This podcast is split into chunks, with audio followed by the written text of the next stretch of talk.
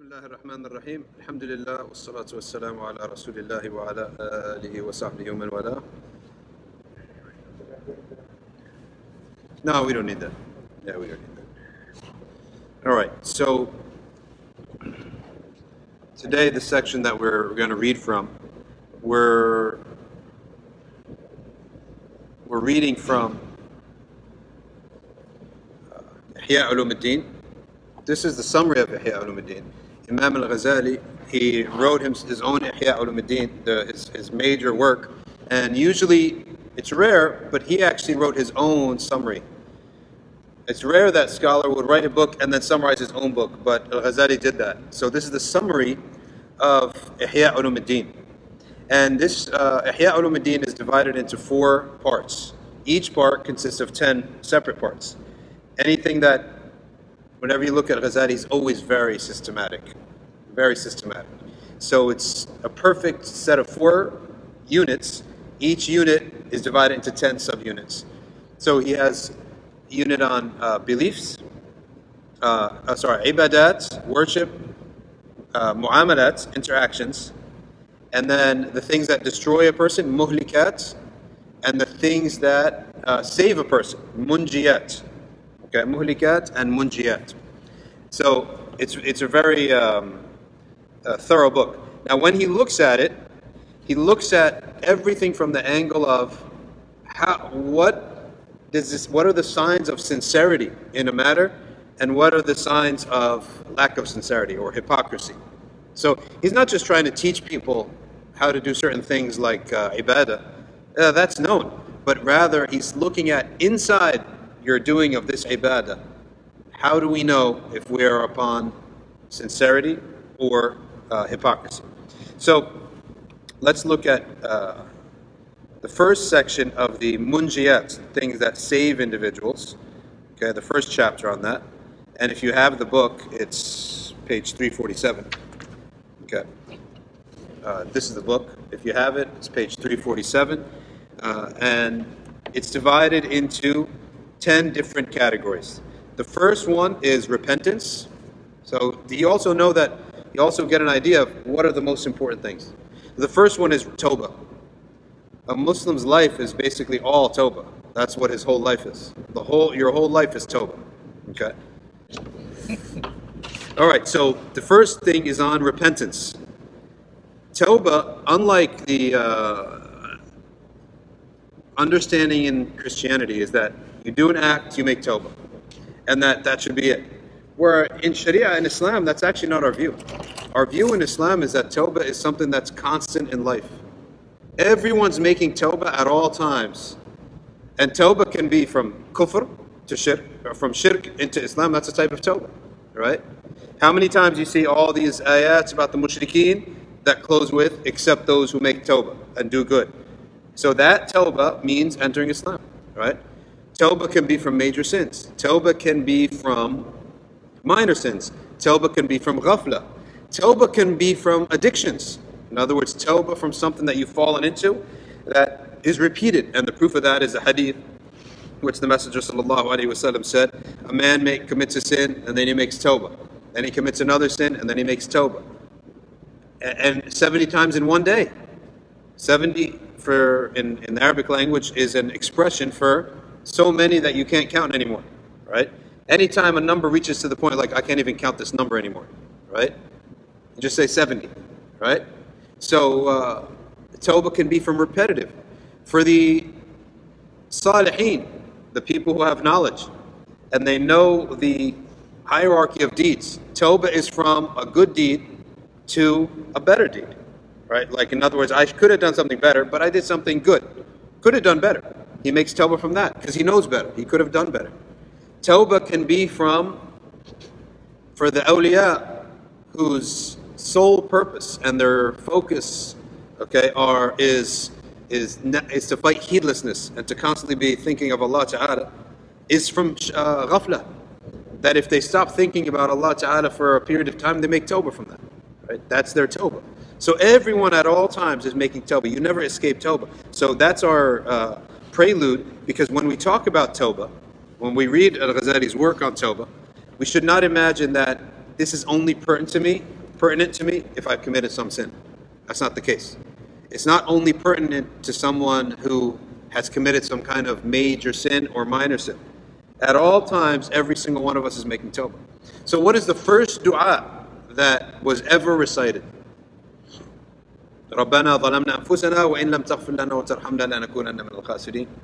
Sayyidina Adam alayhi salam, when he had eaten the fruit, and we don't even say that he consciously committed a sin, right? That's not what we say. We say about Sayyidina Adam that he either forgot, right, or that he was tricked by Iblis, who told him that this is no longer haram. And he didn't know that there was any creation that lied. Like the idea of someone lying to you hadn't existed yet, right? So he never imagined that. So he actually thought it was mansukh. Okay? So we don't say that Adam salam intentionally committed that ma'siyah. However, when he did eat that fruit, he saw written on the throne of Allah Ta'ala verses of Tawbah. So the first uh, dua that Adam salam made was uh, forgiveness, for forgiveness.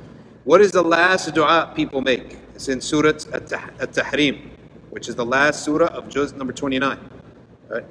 What do the believers say as they're walking to paradise? They're literally walking towards paradise through the trials of the bridge and the other trials. رَبَّنَا أَتْمِمْ لَنَا نُورَنَا وَاغْفِرْ لَنَا Right? We have there's a light coming out of the hearts of believers that through this light they're able to avoid the pitfalls. So their dua at that time is رَبَّنَا اغْفِرْ لَنَا وَأَتْمِمْ لَنَا نُورَنَا Keep our light so that we could continue this. It's almost as if you have a flashlight and you're going through a calamity and you're just praying that the battery lasts, right? So they're saying, رَبَّنَا أَتْمِمْ لَنَا نُورَنَا وَاغْفِرْ لَنَا Right? And forgive us. It's almost like they're saying our light is weak because of our sins. Right? And to the degree of people's iman and fleeing from sins and doing good, their nur on Yom Al Qiyamah, which comes out of their chests, okay? Nurhum yas'a bayna aydihim. Their light, right, is running, fl- flowing, yas'a, like a sa'i between Safa and Marwa, right? Yas'a. So their light is not just one beam, it's like waves of light coming out of their chest, bayna aydihim, right? From their being, from their whole body, is coming this nur. And through with that light, they're walking and able to avoid the pitfalls of Qiyamah. Okay? Such as whatever pitfalls there are, plus the bridge, etc. And they're uh, praying that this light continues until they reach their goal, which is paradise. Okay? Which is to pass the uh, bridge and reach the fountain of the Messenger sallallahu alaihi wasallam. Al-Hawd. So the first dua is for tawbah. The last dua is for tawbah. Okay?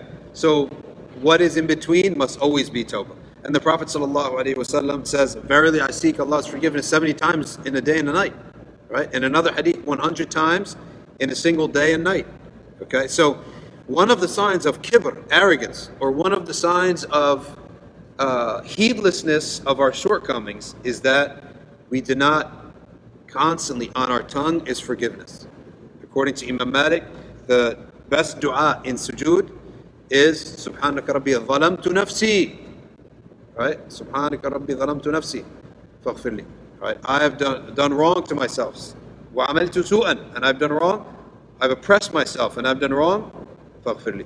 Seek, my, seek forgiveness. Okay? So let's look at what Imam al-Ghazali uh, begins with. He says,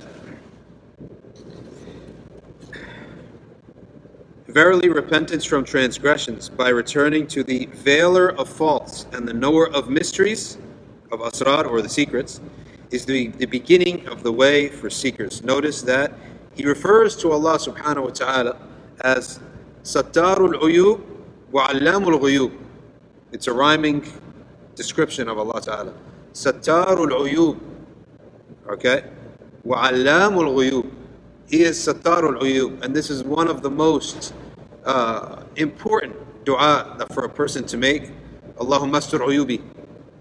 Right? And Allahumma astur lana awratina wa amr rawatina. Imam Malik was asked, if there's one dua that you could say, only one, what, what would it be? He said, I would say, Allahumma astur uh, awratina wa amr rawatina. It means cover our sins in this life Okay? And make us secure from the, their punishment in the next life. Okay? So that a person should not think and imagine that honesty is, hey, if I commit sin, I'm going to let everyone know. This is not honesty. This is foolishness. Right? It's not what honesty is. Okay, a person should not expose their sins. Sayyidina Ali said, never expose your flaws, whether they're sins or otherwise. Do not embarrass yourself by exposing your flaws. So we don't believe that uh, sins are things that should be exposed. And whom is allowed to be spoken about? Whose sins are you allowed to speak about? You're allowed to speak about the sins of someone who himself exposes himself, right? You see someone openly saying, you know, I smoke weed, right? And they put it, or here I am today. I'm going to take off my hijab. This is me. This is the new me, right? Or other people with other sins that they're open about. At that point, you can say, if you have to talk about someone, you know, so and so, they smoke weed, right? You're not sinful because he himself publicized. And such a person is categorized in Sharia as fasiq. Fasiq is the open sinner. He has committed one major sin that made pushed him over, which is he's not embarrassed anymore. He's not shy about committing his sins. Whereas as long as a Muslim is shy about covering their sins, the Prophet ﷺ was asked, O Messenger of Allah, we sin and we cover it up. Are we munafiq? He said, No, you're a mu'min. Right? This is actually a sign of iman. This is iman. The fact that you know it's a sin, you don't want people to know that you committed it.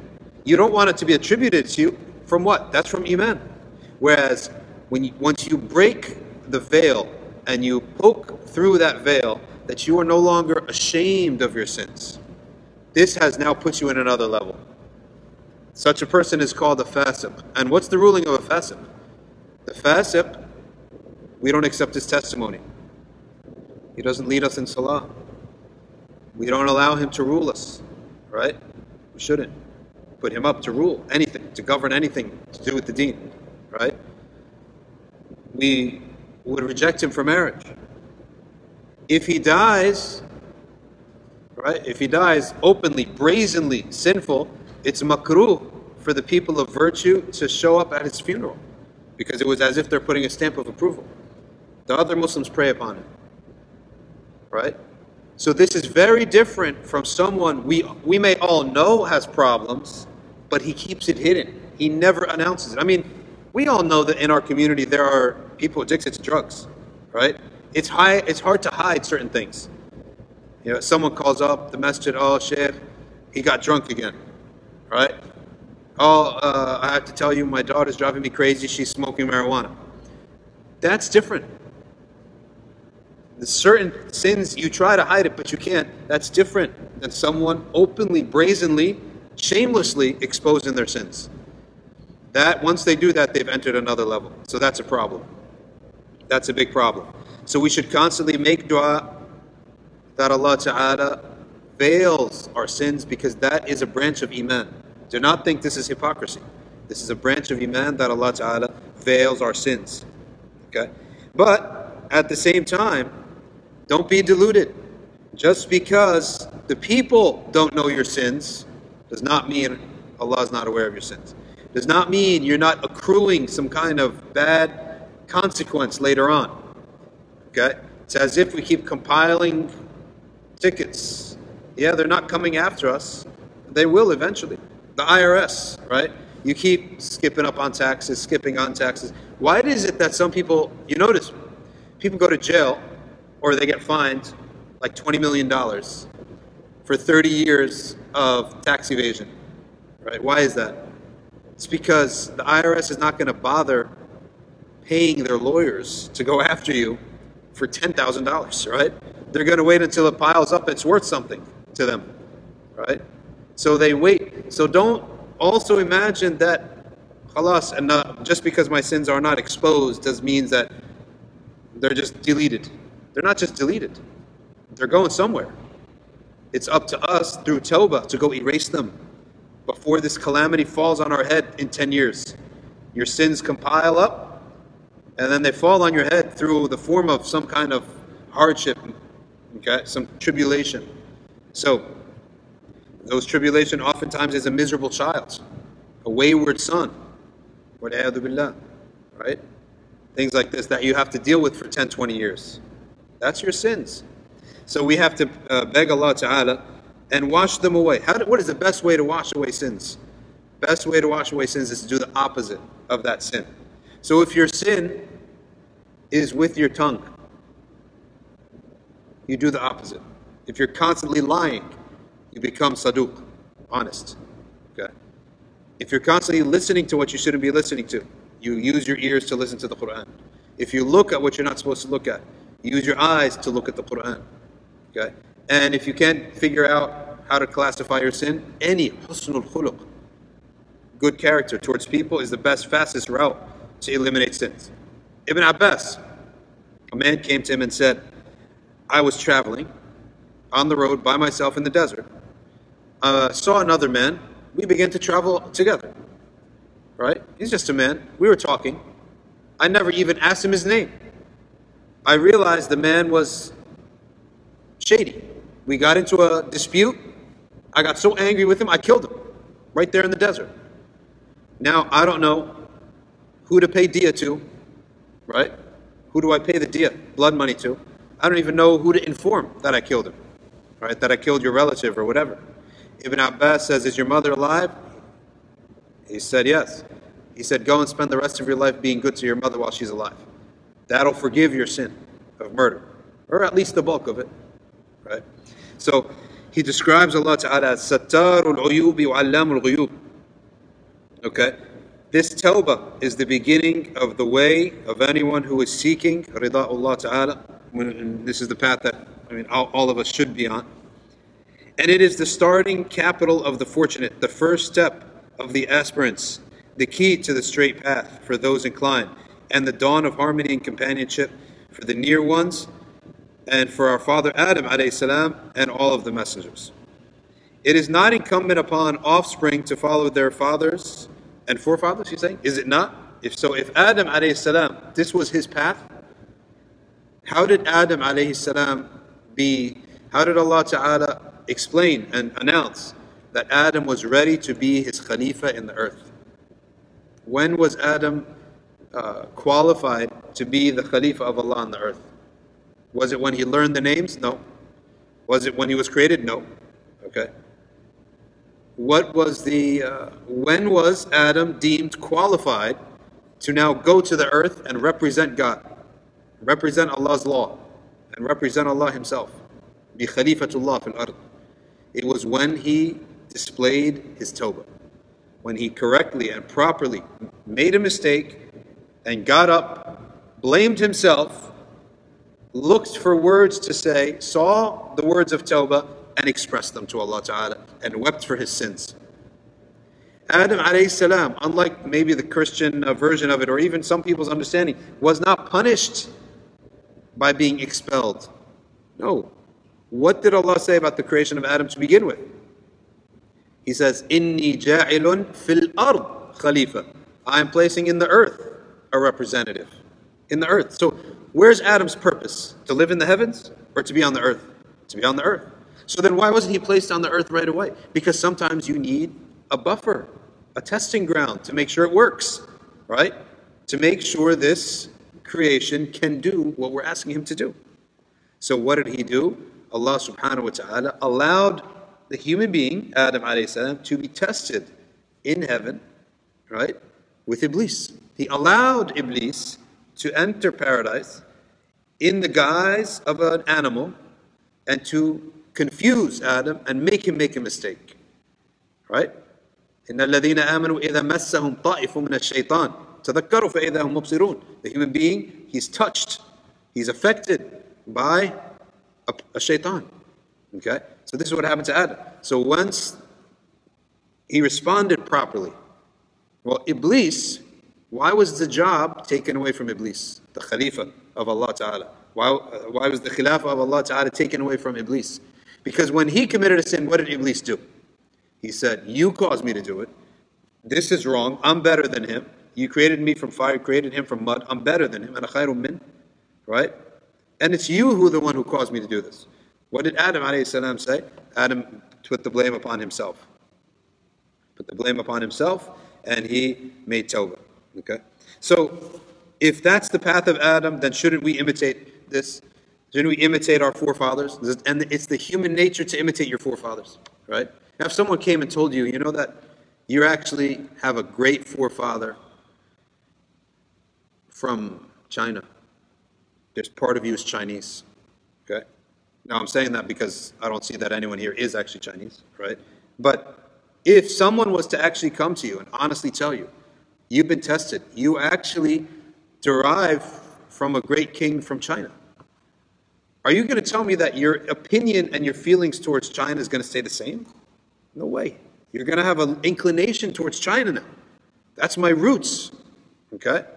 That's my origin. And this is also exactly why we have to continuously emphasize the nobility of Adam salam. And we have to constantly negate the theory of Darwin. Because if the human being naturally inclines to his origin, and you're telling me that our origin is something that was not human, okay? And we know whatever it was at some point, whatever they want to call it, was not hum- was not a full, was not the human that we know today. Was not a human. Was some other creature. Now that creature is not dressed, does not talk. And what do creatures do? Animals cohabit wherever they want, whenever they want, with whomever they want.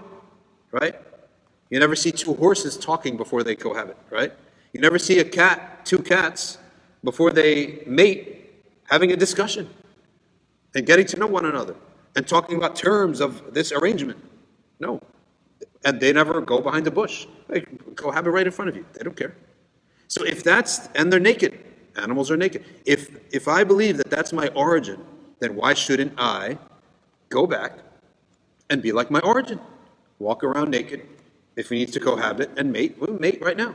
Why stop? If that's our origin, then everything that from our origin to now is some construction that man people have made up for some reason, right? So logic says that, and natural instincts of human beings is to go back to the origin, which is why we emphasize Sayyidina Adam alayhi was created clothed, right? So that uh, shaitan, when he influenced them to eat, their garment dropped and their nakedness became clear. Okay? Or that the goal of shaitan, it says, that his goal is to make you take your clothes off, be naked in the streets. Right? This is his goal. So Adam salam was not created ignorant either. Sayyidina Adam salam was created learned. Right? With the basic adab of speech, like he wasn't grunting. He was not grunting. He was not unable to talk. Sayyidina Adam salam, when he spoke, uh, as soon as he was created, he reached for food and said Bismillah. When he sneezed, he said Alhamdulillah. Okay? So he knew the basic adab and he knew how to speak. The first thing that Allah did for Adam was educate him. So the first thing for children is to get educated. The most important thing is to educate them, right? You teach them a lot of things, but if you don't teach them words, literature, right, and, and make them educated people, you've done wrong to them. Haven't done them a good, uh, dis- you've done them a disservice. Whereas if you educate them, but you didn't teach them anything else, you, they could learn everything else through education. Right? So if that's our forefather, then that's what we should naturally, we feel naturally that's what we should be doing. Okay. All right, so he continues. Undoubtedly, Adam sinned and erred. It is a trait well known, and he who emulates his father is not unjust, but a father who repairs after destroying and rebuilds after demolishing, then, left, then let him be emulated in his time of rejection to that of confirmation, and from being uh, and from being to annihilation. For Adam reached the age of regret, regretted what he had done, and then went forward. Whoever emulates his error, but not his repentance, then his foothold has been dislodged. So you can't say, well, Adam made a mistake, so I'll make a mistake too.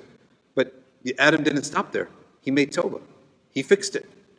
Right? So, so that nobody should look at previous uh, Sahaba or said someone like Sayyidina Adam and look only at the negative that they did without looking at, well, how did they finish it off?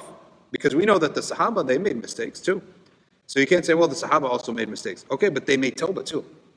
Right? So he's saying here basically, don't try to look and, and allow shaitan to trick you and say that, okay, Adam made a mistake. Okay, he disobeyed Allah too. So we can disobey Allah. But Adam made tawbah.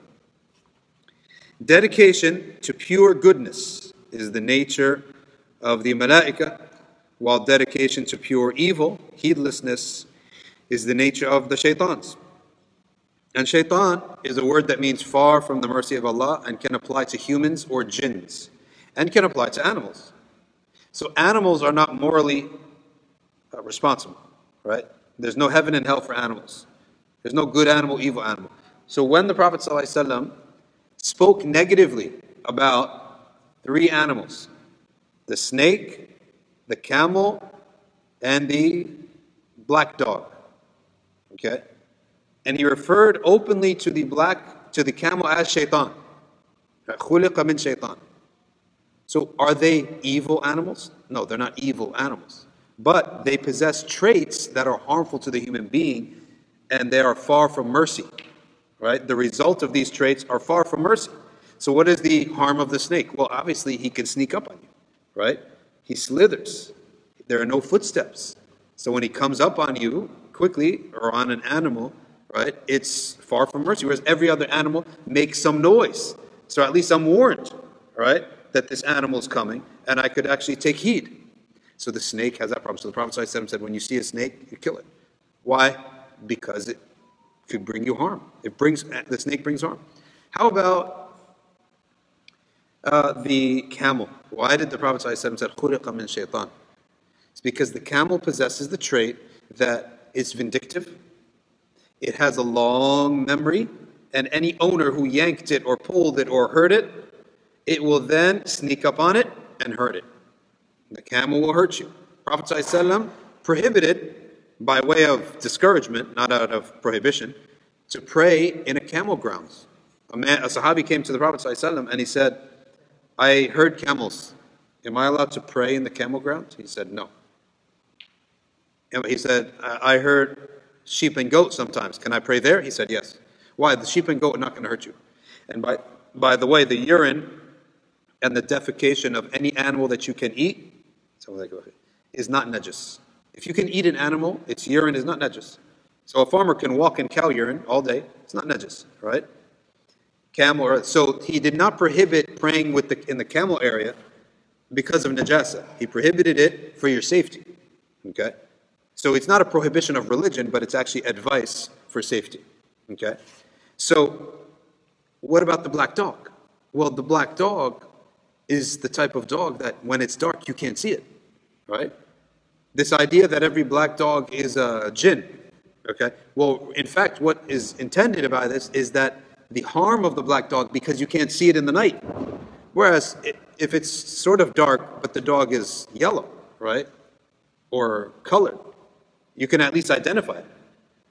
If you're walking, you can identify something's there. But if it's not bright out and there's a pitch black dog, where you could step on it, you could, right? So for that reason, Prophet ﷺ, uh, when he came into Medina, there was a problem with dogs. There was a lot of stray dogs. There were two problems in Medina when the Messenger ﷺ arrived, because they were in Jahiliyyah. They didn't know better. One thing, a problem with stray dogs. Problem with stray dogs is that they spread disease, right? Coming in, licking your bowl, etc. Coming in, and they maybe get rabid and bite you. So he didn't like, and they make noise. You can't think, you can't pray. So he dealt with that. Second thing was that there was a, they didn't observe sort of, there were puddles everywhere. And puddles, they bring sicknesses, right? If there's batches of still water everywhere, they attract flies. It's a problem. So the Prophet ﷺ emptied out any puddle or hole that had water in it that was not for any function. He emptied out that water and he found a solution for the dogs, which was to put them all out in the desert right? To take them all far away, let them go eat, eat whatever they eat in the desert. There are lizards there, there are jerboas, let them eat there, at least they don't bother us. So he had people take these dogs, uh, put like leashes on them, and drag them out to, to where they could eat on their own. He's not going to leave them to die. That would be haram, right? So he went where there was still places where they could find water and food, but far from the city. So that's what the, how the Prophet solved those two problems. You had a question?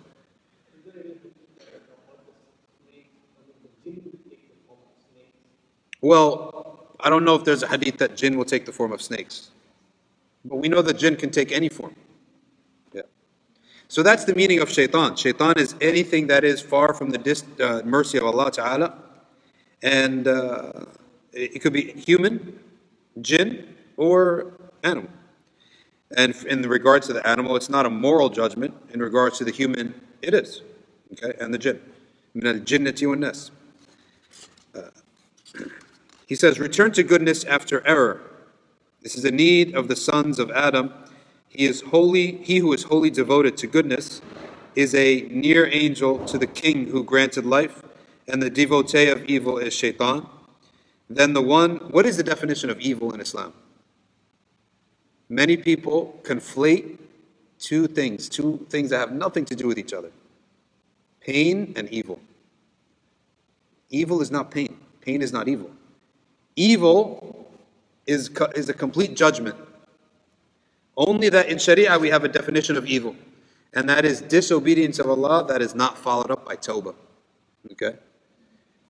The good is anything that draws you nearer to Allah Ta'ala. So, how do I know if pain is a punishment or what? How do I know if an incident happening to me, like I got a job, is it good or bad? Or I got fired, is it good or bad? We say in Sharia, okay, that you can't designate an event as good or bad immediately. You can designate it as painful or comforting, pleasuresome or difficult. That's how you can designate it immediately. You can only designate it as good or bad afterwards, after the effect takes place. And if the effect of the event is that it made you closer to Allah, then the event was good, even if it was painful. It was painful and good. Okay? Whereas, if the after effect is that I became, a person became more distant from Allah Ta'ala, then regardless of how it felt, it was bad. Okay? So good and bad are to be judged after the fact. You have to wait. So um, uh, some calamity, some event takes place, you have to ask, is this good or bad? Let's wait. How do you react? If you react by drawing near to Allah, it was good. If you react by getting distant from Allah, then it was bad. Okay? So uh, the issue of good and bad has to be judged afterwards. This is very important for people to think about. Okay? And in that case, look at the beauty of this. Okay? In that case,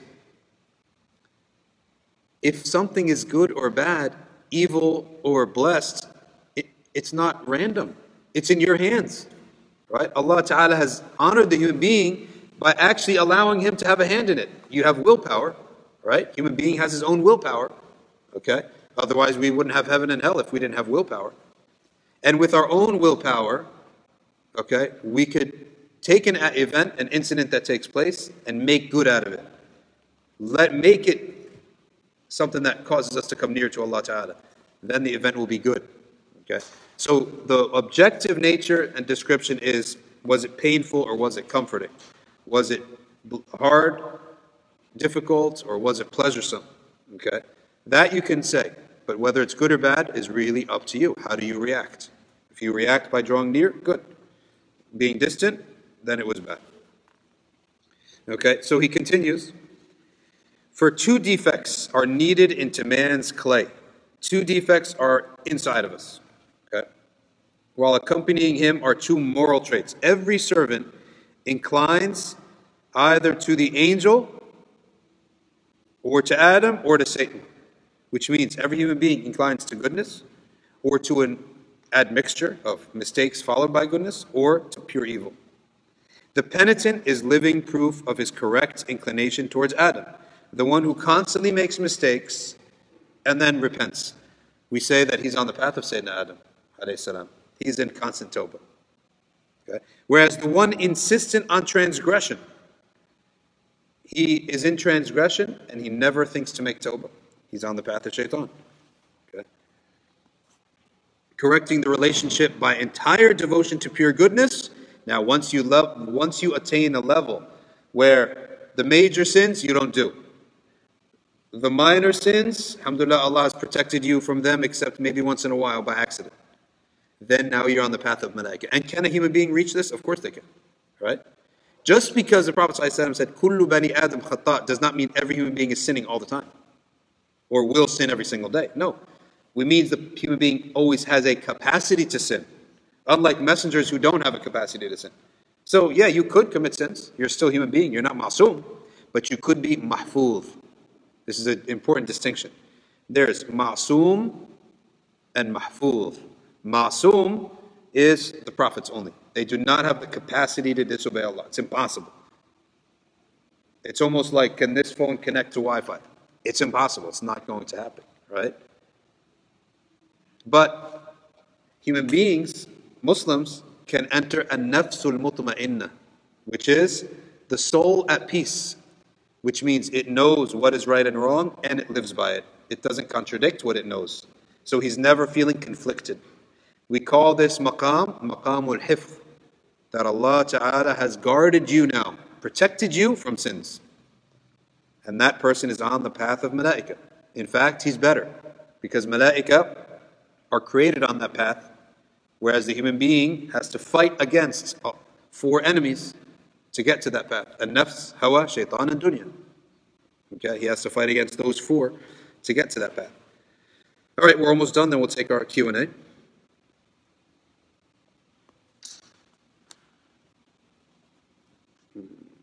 It can only be extracted by one of two fires. There are two, you can extract this evil tendency from the human being by two ways.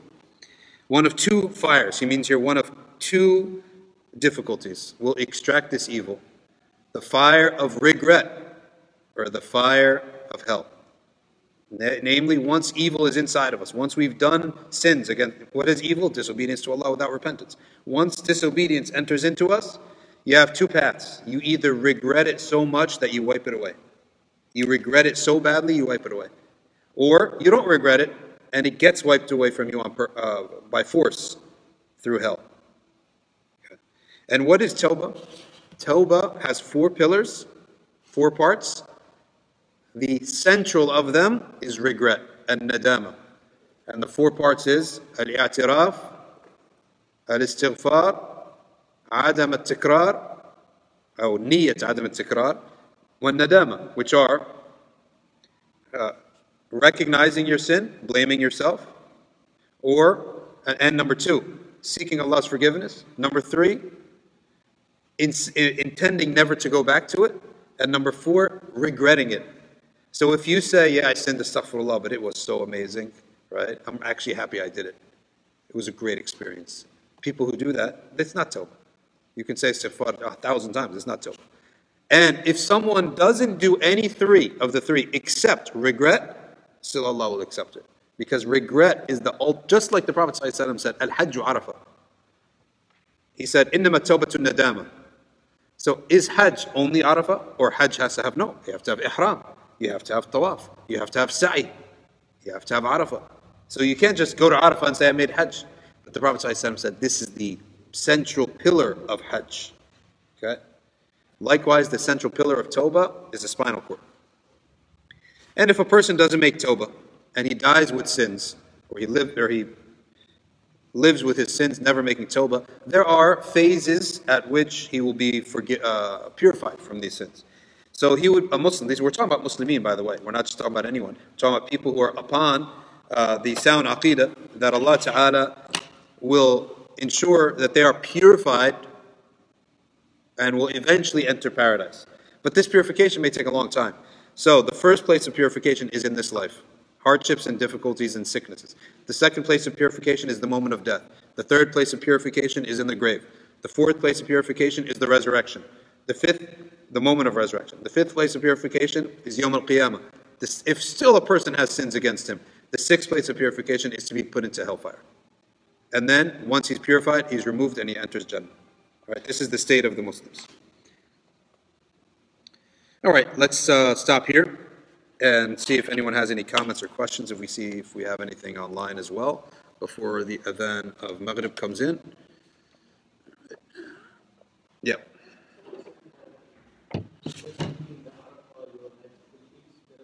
No, you, well, the Hajj consists of four pillars and 10 obligations, right?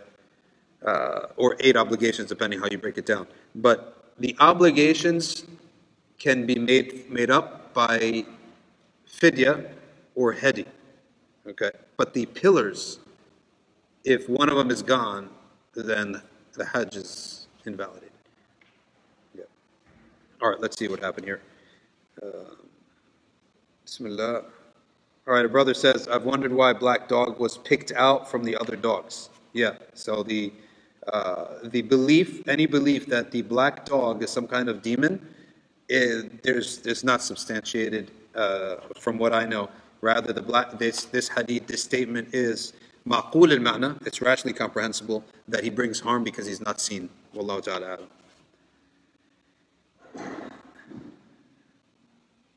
Yep. So, uh, you mentioned, like, you know, to go away from sins and do the opposite, right? Yeah. But it's easier said than done, so do you have any kind Sins. Yeah, but to do the opposite, right? So how, how do you kind train? Okay. Start doing that opposite. Good question. Well, uh, sins can only be performed by seven limbs, right? Seven limbs by which you can perform sins, right? The hands, the tongue, the eyes, the ears, the feet, the stomach, like by eating certain things, and the private parts. Okay? And there's one which is pretty abstract, financial. But that's actually, it's done by the hands, right? So uh, you can count it as hands, of the hands whatever limb the sin entered into, Imam al Ghazali says these are the seven gates, and the city is the heart. If the seven gates are locked, then no evil can enter the heart, right? Uh, whatever sin limb you did your sins with, try to use that same limb in the good. Find the good deeds that are done by those limbs. So, yeah. Good question. Bad thoughts. Are we sinful for bad thoughts? The answer to it is we are not never sinful for things that cannot be controlled or even defined. You're not sinful for any thought that you get. And in fact, the Prophet ﷺ said, Shaitan will throw into your mind a filthy thought. All you have to do is say, Oh Allah, this is not from me. Seek refuge from Allah Ta'ala. And that's it. You don't have to get obsessive compulsive about your thoughts because shaitan can make you obsessive compulsive by thoughts. Right? You can't control your thoughts. However, intentionally fantasizing about something sinful is makruh. We say makruh. Discouraged. Okay? So, I mean, I have some people who constantly think about smoking marijuana, right? They're always asking, oh, brother, is it really haram? Two months later, isn't there a ruling that says it's makruh? Right? I like, you're constantly, fan- he's like, I always think about, I just want to feel what it's like, right? So fantasizing, and most people don't fantasize about marijuana, they fantasize about something else, okay? That is makruh, okay? That will be considered makruh. Okay? Uh, let's see what else we have here. If a Muslim commits sins, does that make them a hypocrite? Of course not. Human, why do human beings commit sins? Because you're a human being, you have a nafs. And Allah Ta'ala said, if you didn't commit sins, you wouldn't fulfill your purpose. I would destroy you and create another creature that commits sins so that they can make tawbah. Because in the process, you learn a lot more. There's a, lear- there's a great amount of learning about Allah and about yourself and about the world that occurs when you're weak and you commit sins and you go back. Hip, uh, some people may say you're a hypocrite if you commit sins in private. Is that valid? No, it's what we said that you should keep your sins in private to protect the ummah from the standard of morality going down. Try to keep the standard up, right? And the Prophet ﷺ talks about how the person, if they um, if they're um, embarrassed and upset about their sins, that uh, we don't need that this is a sign of iman. You should not want to be associated with sins. Hypocrisy is of two types. The, hip, the great, hip, greater hypocrisy, which is that you don't even believe in Allah, right? But you're saying you're Muslim because there's benefit, right?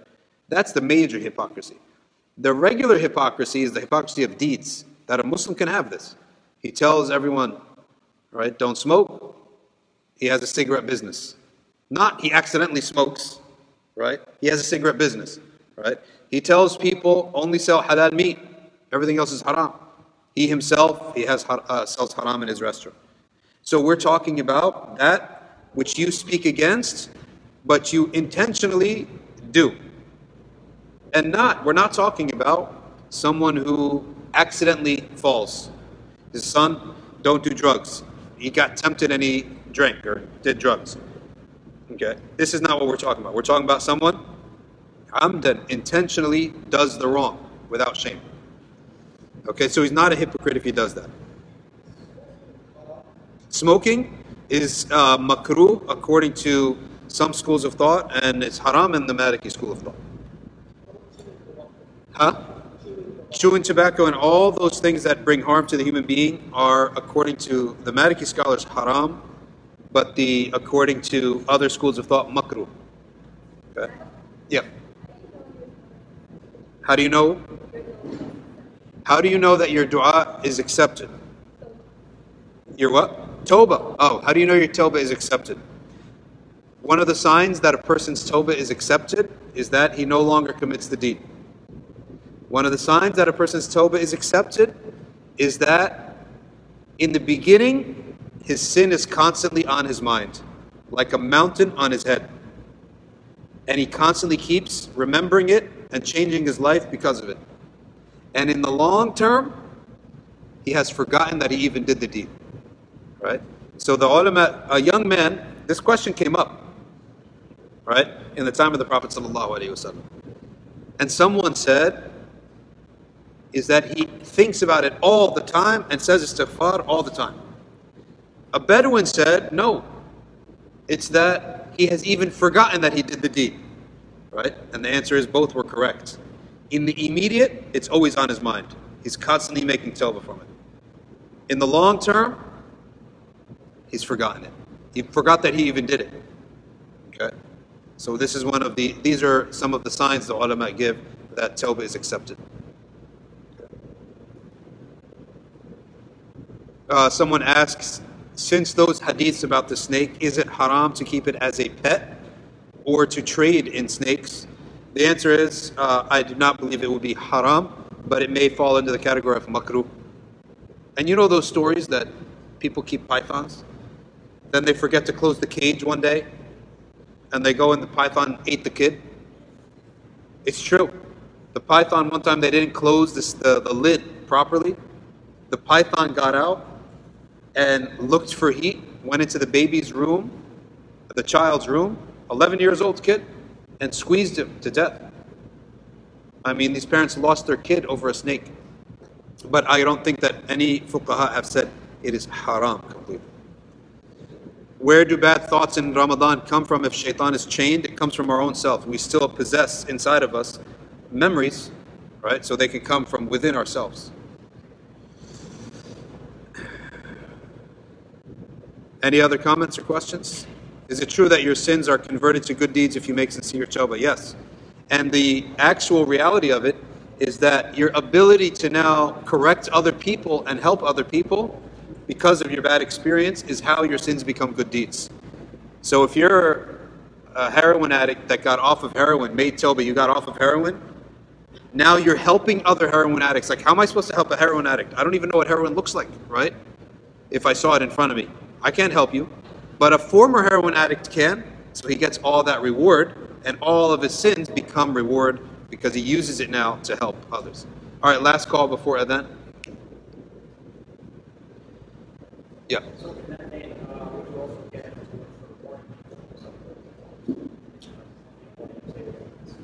Warning people. Yeah, you get rewarded for that, of course. سبحانك اللهم وبحمدك نشهد أن لا إله إلا أنت نستغفرك ونتوب إليك. والعصر إن الإنسان لفي خسر إلا الذين آمنوا وعملوا الصالحات وتواصوا بالحق وتواصوا بالصبر. والسلام عليكم ورحمة الله.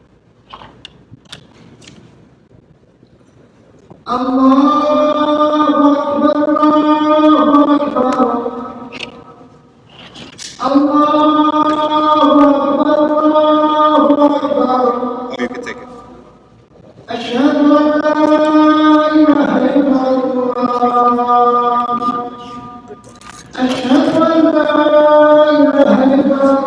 Oh,